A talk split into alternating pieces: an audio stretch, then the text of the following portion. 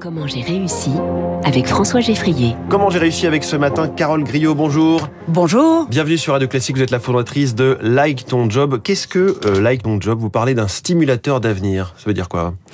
On parle d'un stimulateur d'avenir parce que véritablement on booste la représentativité des jeunes, surtout de milieux populaires, sur le monde professionnel. Et donc en fait on les, on les invite à rêver leur avenir, à avoir envie de se propulser avec confiance dans l'avenir et à donner une vision beaucoup plus positive de l'avenir que ce qu'on peut leur dire aujourd'hui. Parce qu'il y a un constat de départ qui est beaucoup d'autocensure? Alors parce qu'il y a un constat de départ de beaucoup d'autocensure, parce qu'il y a un constat assez alarmant de décrochage en fin de troisième, en fin de seconde, parce que euh, on estime qu'il y a 40% de jeunes de milieux populaires qui sont au chômage pour 24% sur le territoire national.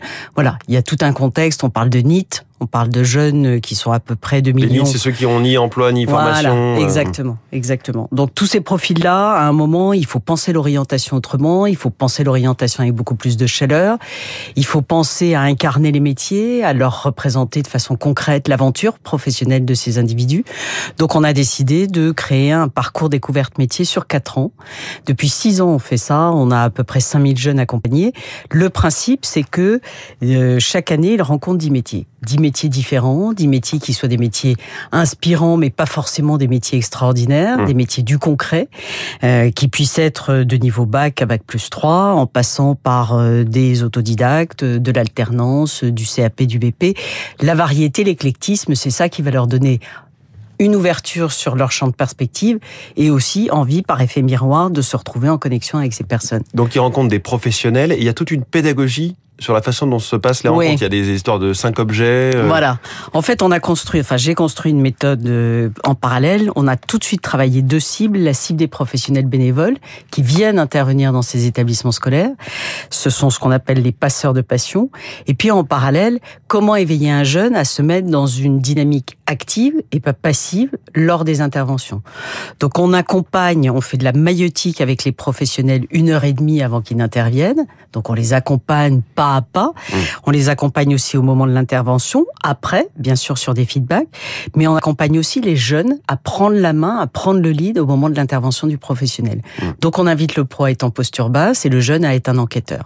Donc on a un déroulé un peu spécifique. Et les cinq objets dont je parlais, chaque professionnel doit venir avec cinq objets, mais qui ne sont évidemment pas ni un ordinateur, ni un téléphone. Euh. Exactement, ni un carnet, ni un crayon. Il faut réfléchir, hein, parce que c'est quand même souvent ça la base. de c'est souvent ça, mais on s'amuse beaucoup à ça. On a aussi des images qui sont des images euh, évocatrices. Euh, on a aussi des, des, des, parallèles, des symboles, etc. Donc ça, ça, ça nourrit. Le deuxième point, ça c'est le premier temps du déroulé. Le deuxième temps, c'est on invite le professionnel à parler de son parcours, aussi bien d'aventure personnelle que professionnelle, et on termine par euh, un jeu de rôle ou une manipulation suivant les métiers.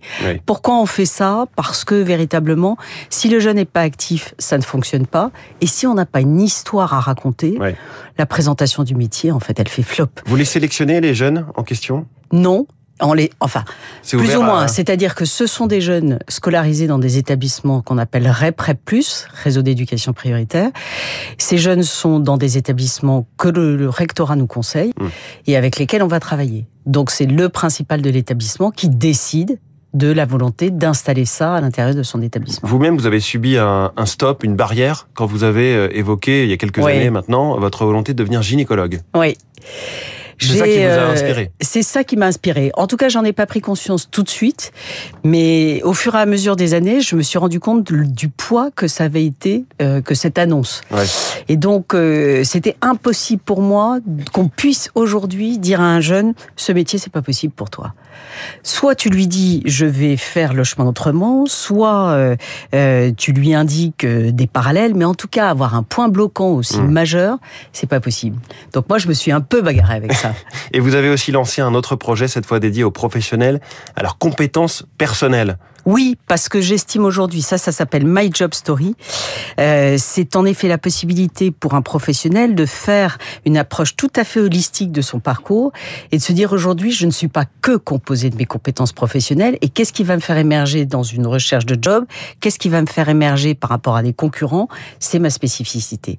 Et ma spécificité, c'est ce qui m'en compose dans mon quotidien, les challenges que je me suis fixés dans mon quotidien. Et souvent, les professionnels oublient cette partie-là. Ouais. Merci beaucoup. Euh, Carole Griot, fondatrice de Like Ton Job et donc de My Job Story. My Job Story. Voilà, deux beaux projets que nous tenions à saluer ce matin sur Radio Classique dans Comment j'ai réussi. Et très bonne journée à vous. Merci Il est 6h42. Beaucoup. Bonne journée. François Geffrier sur Radio Classique.